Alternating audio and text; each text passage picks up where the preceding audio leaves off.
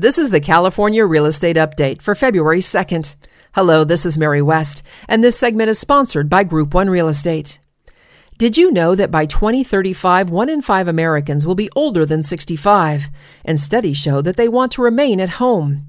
This means about 80 million people will need affordable housing and access to social services.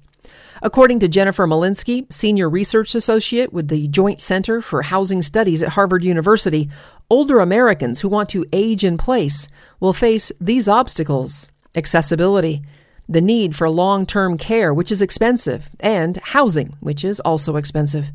These obstacles will require that planning needs to be done at both the individual and societal level.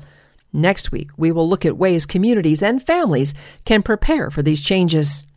Thank you for listening, and for a transcript, please visit group1realestate.com. This is Mary West with the California Real Estate Update by Group One Real Estate.